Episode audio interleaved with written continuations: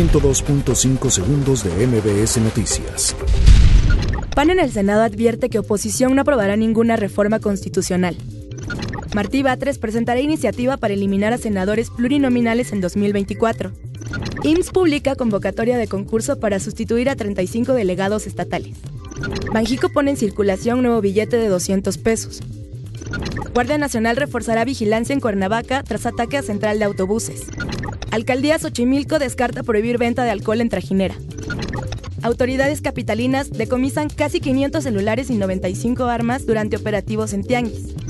Jair Bolsonaro cancela reunión internacional sobre crisis de incendios en la Amazonia. Huracán Dorian deja hasta el momento cinco muertos en Bahamas.